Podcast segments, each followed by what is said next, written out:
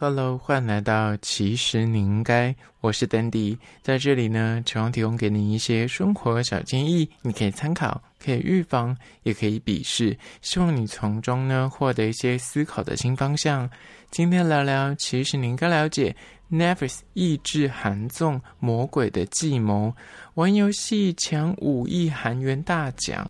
今天要聊聊关于说一部新上架的 Netflix 韩综，叫做《魔鬼的计谋》。说实在，我当初看到他在 Netflix 上面呢，我觉得诶没有什么兴趣。是有一天突然想说，它为什么一直占据在前十名的排名，想说那就点一集来看看好了。想说意外的超级好看呢。那这个剧集呢，就是招来了十二位参赛者，在七天的时间内呢，这些参赛者要依靠不管是团队合作或是个人的推理能力，借由互助或是互相背叛，最终要抢夺胜利者的宝座。奖金最高有可能来到了五亿韩元，快要大概一千万台币。那这个整个游戏的设计呢，就是非常的烧脑，很复杂。你不得不赞叹说，他们这个想的真的是很细致，就是可以让十二个人一起玩。那你就想说，哎，如果跟朋友一起玩这个游戏的话，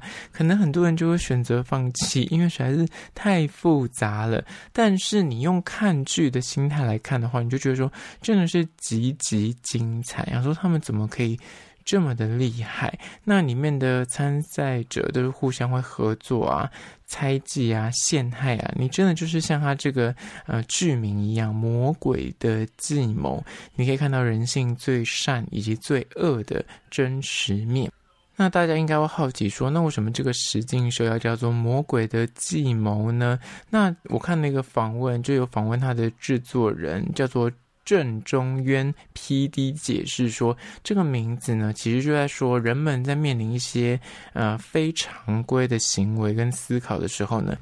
内心所产生出来的疑惑变化，那这个节目的核心理念就是要挑战这些参赛者的思维逻辑，让他们在极端的情境中，可能还有现实，或者他们就是要在一个范围之内去找出解答。那就是在那种极高压的情况之下，是否可以，诶，就是在这个奖金的诱惑之下去得到这个答案？那我觉得整个节目的设计呢，有几个看点，第一个就是。游戏设计的部分，他们整个赛制是以淘汰赛的方式进行。那找来十二位参赛者，历时七天六夜，进行很多的特殊游戏。他们游戏其实都是本于一些桌游或者什么打牌的那个扑克牌的游戏规则去做一些变化。那里面的筹码是叫做皮斯。这些皮斯你要获得的话，就是得要呃赢得游戏的话才能够获得皮斯。那一开始可能每个人都发一枚，那后续就是如果有就是竞争或是有相关你要下筹码去做赌注的话，如果你输到没有皮斯的话，你就会被淘汰。那如果你获得越多皮斯，就有可能成为最终的获胜者。那它皮斯的这个设计呢，有点像是游戏的货币。那一开始就会提供一枚，那中间它会。依照不同呃难度，或者你是呃前几名就获得比较多，后几名就有可能列入那个淘汰的边缘。那讲到淘汰的部分呢，就是如果你是被淘汰的那个，那就是直接离开游戏嘛。但如果你是倒数什么二三名，你有可能就会被关进所谓的监狱。它这边有个监狱的设计，就是玩家无法。参与当天，就是他们有那种呃，就是有奖比赛。有奖比赛就是你要争取更高的呃奖金。那你在争取奖金的同时，你还是要玩游戏。你游戏还是要过关才能够累积到更高额的奖金。如果你输给了关主或输给了这个游戏的话，你就无法把奖金累积上去。所以大家在主赛，就是他们主要每天会有一个呃比赛，那个比赛就是用来淘汰、用来获得皮斯的。主要赛制，那那个赛制结束之后，还有一个有奖比赛，就是那个奖金的比赛。所以如果前面大家是竞争的你死我活，但后面还是要那一起并肩作战，把团体的金额拿到最高，那最后优胜者才能够拿到最高奖金。那因为我还没比到最后一关，所以如果你还在参赛的状况之下，你就会期待那个奖金越高越好。所以呢，大家的情绪就会很复杂。前面可能在比正赛。赛的时候，大家就想说，我要怎么样赢过对方？我要怎样拿到更多的皮斯？但是当你就是哎侥幸的存活下来之后，你还要得再进入第二个层级，就是所谓的有奖比赛，是为了争取更多的奖金。那此时你们就变成一个团体去对抗所谓的赛制或对抗这个呃庄家，来获得更高的奖金。那这样子那重复来回，你就看到这些人就感觉在精神崩溃。前面一刻还在跟他就就是竞争，然后再绞尽脑汁啊尔虞我诈，但下一刻就突然又要变成哎，就是共好的概念，就是你好我也好，就是蛮有趣的。那里面当然有很多的游戏变形款，比方说基本的什么大富翁啊、密室逃脱啊、扑克牌啊，或什么变形的五子棋啊，或者有很多是计算数字相关的，就是你要很会算数啊，什么不等式啊，还有图像的记忆，就种种，它每个关卡都设计的非常的复杂。我必须说，就是你看那个游戏规则，说哇，好难，他们是。怎么可以这么快速的就掌握游戏的呃秘诀，然后可以得到这么高的分数，你就觉得很佩服。那在下一个看点呢，就是整个比赛里面就是海选的十二个选角，就是参赛者。第一个呢，就是一个韩国的女演员，叫做李思源，她是毕业于首尔大学气管系。这个女演员她的那个胜负欲也是蛮强的，她就非常的暴冲，很常把那个皮丝拿来做赌注，她就直接拿去用，完全不考虑说到底会不会 就皮丝不够用之类的。那这个女演员她其实听说还是个透明口罩的。专利拥有者，就当年在新冠疫情期间，然后韩国有发明那种就是透明的口罩，他就是拥有专利，非常的厉害。那他在这个里面呢，我觉得他角色就是算是相对敢爱敢恨，就是很暴冲，就是你感觉到他就是来比赛，他没有跟你当朋友，他就是为了赢，他没有跟你客气的意思，就是一个。相对比较强势的女参赛者，那下一个参赛者是个新二代，然后她是个美国的律师，算韩裔，那她长得非常漂亮，那她在里面就是一个算是好好小姐，大家跟她的关系都不错，然后她。应变能力跟他玩游戏的算是就是理解能力逻辑都非常的好，那也让人家刮目相看，就是外形漂亮然后又聪明。接下来下一个呢，就是里面嗯、呃、算是讨论度蛮高的这个高智商，然后被誉为是脑性男的演员。他之前也有参加过其他的益智节目，然后来这边之前他也是个呃男性的蛮知名的演员。然后他在里面的表现就是相对比较算是那种冷漠独行侠，就是。感觉到他就是来赢的，他没有来想跟你交朋友，有别于其他人可能都会呢成党结派啊，但他没有这个心态，就像那孤狼一匹这样子。但他非常的聪明，就是里面也是表现的非常好。那下一个参赛者是韩团 Seventeen 里面的成员。夫胜宽，那他之前有参加很多的韩综节目，表现也都蛮亮眼。但他在这边就是个算是小白吧，误入丛林的小白。那虽然他的玩游戏的功力没有很强，但是因为可能本身蛮有点综艺感的，然后感觉就有点像小白兔，所以大家都会想要照顾他，因为他算是年纪偏比较小一点。那下一个参赛者是一个科学的 YouTuber，那他在 YouTube 上面有九十万的呃追踪者，叫做轨道。那里面也非常多的画面都是以他为主轴，因为他就算是里面的一个核心人物，他就是带领的一个团队，那这个团队就是都要依附于他，因为他非常的聪明。每次听完游戏规则之后，他就开始拟定说我们团队要怎么样做，那算是首脑人物啦。那下一个参赛者就是个加拿大籍的前职业玩家，叫做季尧姆。那他其实呢，他出现的集数没有很多，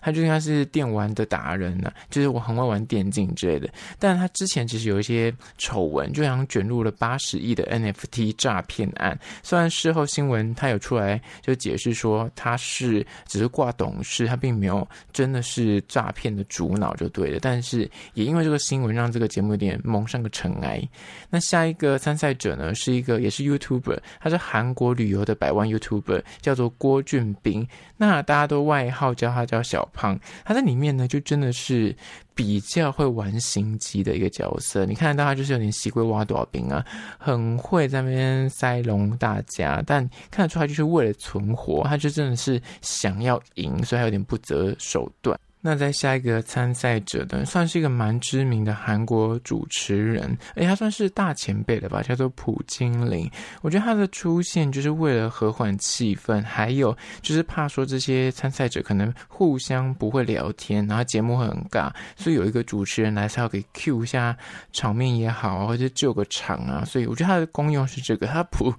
不是想要得奖。我个人觉得他的目的跟他这个角色的存在，就是为了润滑。那个润滑是可能人际关系，或是把这个节目串得更顺一点。下一个参赛者是个围棋的职业棋士，那他的存在感呢？我必须说，他是存在感算是很强。虽然他对于整个比赛啊、什么节目的推进没什么太大的帮助，但是他就是一直有他的画面，因为他就一直被关，他一直被关在监狱里面。我觉得蛮有趣的一个角色，等下会分析。最后两个参赛者呢，我觉得算是比较特别一点，是用海选的方法，会经过一些考试啊，跟呃测验，然后他们两个都拿到满分，所以才会入选这个节目。一个是就是学生的身份，但他其实是职业的扑克牌玩家，那他也是算是现在还在就学中的医学院学生，一个男生。另外一个呢，她是美国的骨科女医生，然后她现在已经开始执业了。那也是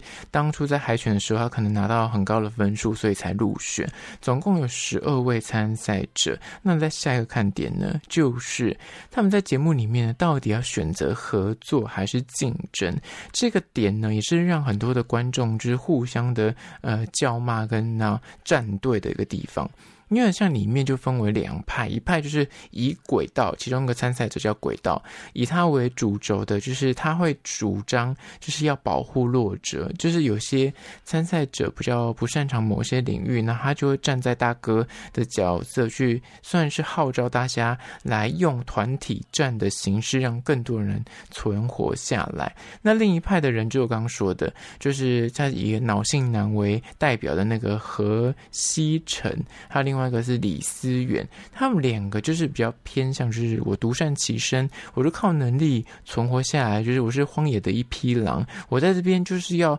大杀四方，我就是只想来这边获得那个头衔跟总冠军，我没有想跟你当朋友，就是抱着这种心态在玩游戏。那观众也分为两派，一派就是刚刚说的，会觉得说，哎，对啦，团队合作也是有好事啦，就是前面大家先互助嘛，然后也不用这么的感觉就互相看不顺眼啊，互相就是尔虞我诈。但另一派人就觉得说，你都要参加这个比赛型节目了，还在那玩那种团队，那其他那种就是以智力或者以实力取胜的人就会有点看不惯，说你们这种团队呃合作的方法，因为有些弱者就会藏匿在团体之中，那甚至在里面的和。和西城就是一个很厉害的，呃，荒野的一匹狼，就让定位他这个选手呢，他里面有很多的名句，他就会有点酸。那些团体战的参与者就说：“这已经不是魔鬼的计谋，而是寄生者的计谋。”意思就是说，很多人都寄生在那个轨道的背后，但其实都自己都没有在想说怎么玩游戏，都在靠别人救援，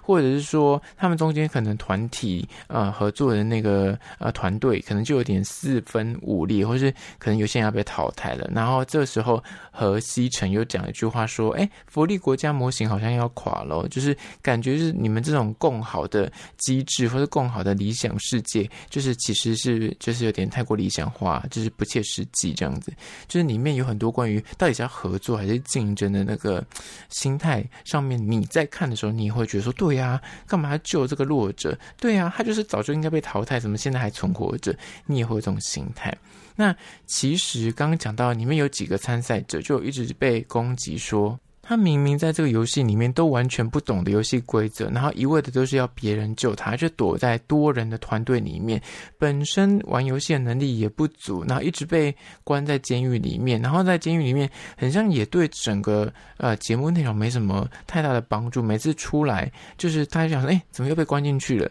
那他唯一的亮点就是他在玩一个类似大富翁游戏，那个大富翁游戏里面有一个就是你要掷骰。子，掷骰子里面其中有有些点是会入狱的，就是要进去监狱里面。他是疯狂的进监狱，大家想说他到底是可以多衰，就是一直进监狱，就是蛮幽默的。那就是他唯一对这个节目最大的亮点，就是你可以看到说，天哪，真的有人可以这么的衰，让你觉得哎，就是也是蛮意外、蛮有趣的。下一个看点呢，就是实境秀呢，它会让真实的性格展露无遗。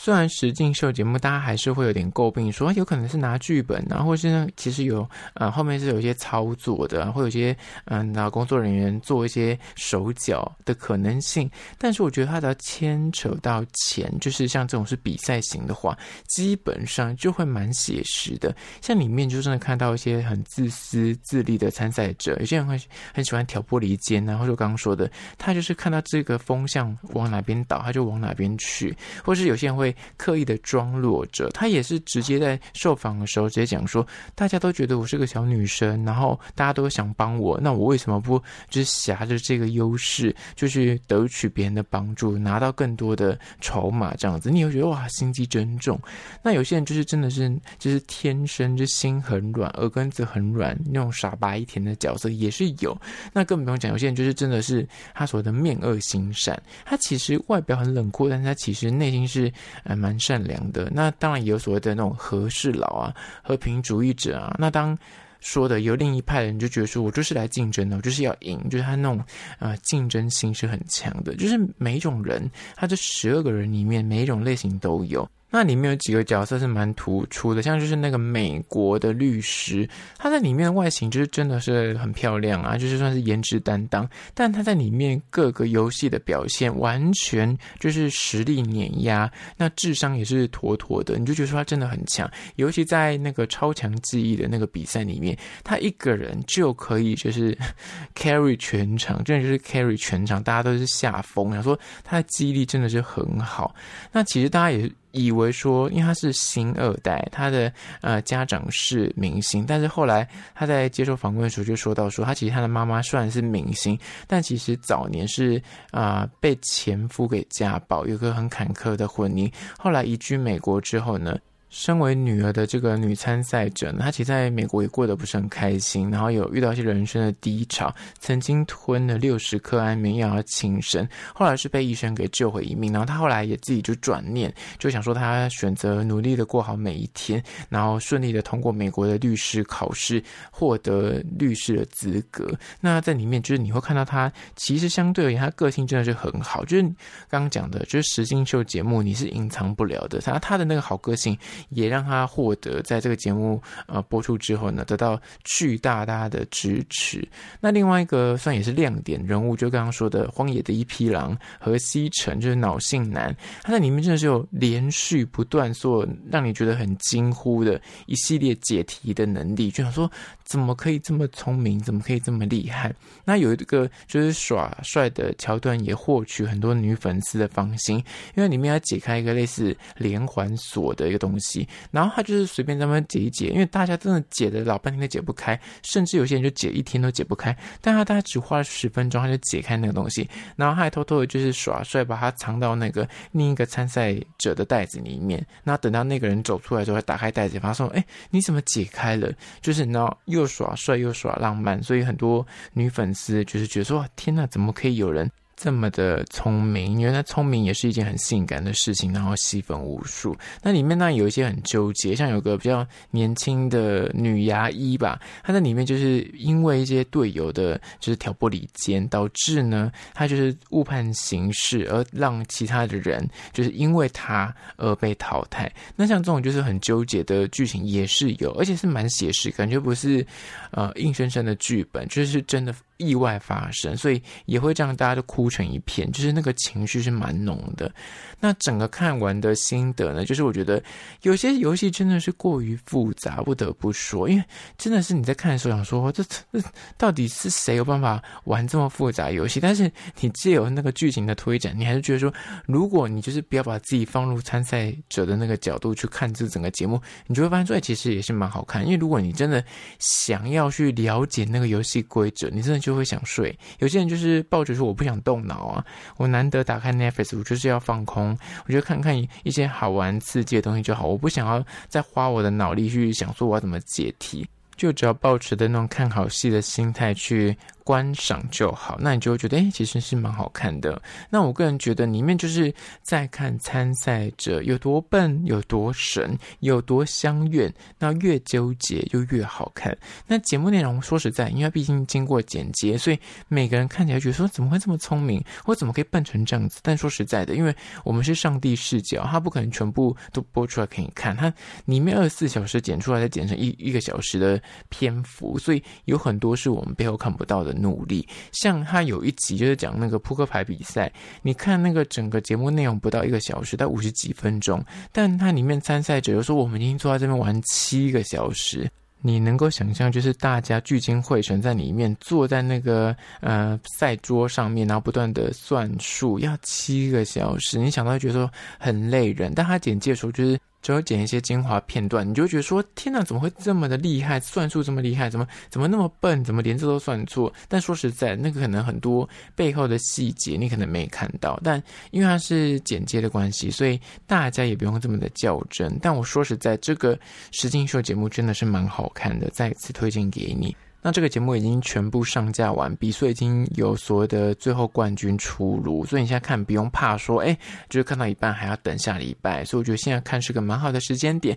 赶快看一看，否则跟你的朋友聊天怕会被爆雷。那桌面我要介绍个特色咖啡厅，叫做 Snow Cafe 可颂专卖店，地点靠近市政府捷运站的四号出口，店家提供各式的可颂，还有轻食。但我个人觉得他们家的甜可颂看起来相对是比较吸引人的，口味也很多，什么提拉米苏啊、栗子蒙布朗啊、什么水果啊，水果就有分很多，什么蓝莓啊、麝香葡萄等。我这一次吃的是他们家的提拉米苏，我觉得他们家的可颂的那个口感是非常的松软的，然后里面的那个层次也是在的，不是那种干瘪的那种可颂，我觉得蛮好吃的。那当然除了甜的之外，它有卖早午餐系列的咸食套餐。我必须说，如果你本身不喜欢吃甜食，的话，去吃早午餐，我觉得相对是比较划算，因为它两百多块有附饮料，整个算下来有蛋有那什么可颂，或是你可以改换什么司康，然后有一些什么呃火腿啊什么之类的，我觉得吃得饱，然后。